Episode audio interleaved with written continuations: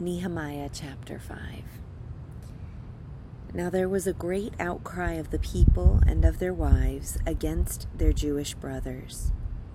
For there were those who said, We, our sons and our daughters, are many.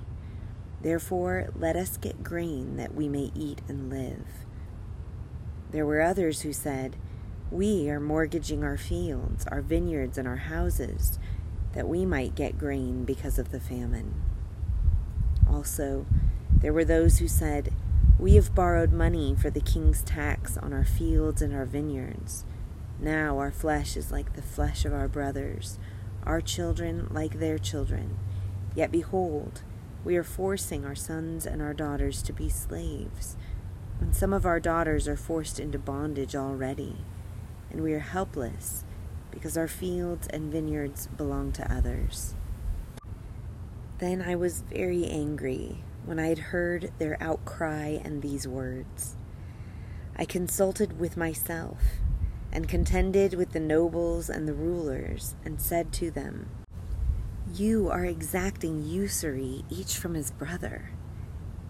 Therefore I held a great assembly against them. I said to them, We, according to our ability, have redeemed our Jewish brothers who were sold to the nations now would you even sell your brothers that they may be sold to us? Then they were silent and could not find a word to say. Again I said, The thing which you are doing is not good. Should you not walk in the fear of our God, because of the reproach of the nations, our enemies?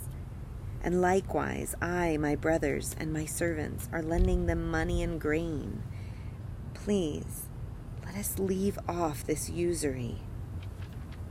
Please give back to them this very day their fields, their vineyards, their olive groves, and their houses, also the hundredth part of the money and of the grain, the new wine and the oil that you are exacting from them. Then they said, We will give it back, and will require nothing from them. We will do exactly as you say. So I called the priests and took an oath from them that they would do according to this promise.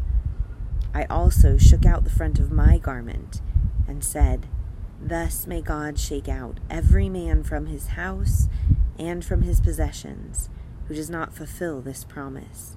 Even thus may he be shaken out and emptied. And all the assembly said, Amen. And they praised the Lord. Then the people did according to this promise. Moreover, from the day that I was appointed to be their governor in the land of Judah, from the twentieth year to the thirty second year of King Artaxerxes, for twelve years neither I nor my kinsmen have eaten the governor's food allowance. But the former governors who were before me laid burdens on the people, and took from them bread and wine besides forty shekels of silver. Even their servants domineered the people. But I did not do so because of the fear of God. I also applied myself to work on this wall.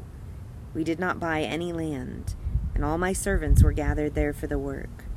Moreover, there were at my table one hundred and fifty Jews and officials, besides those who came to us from the nations that were around us.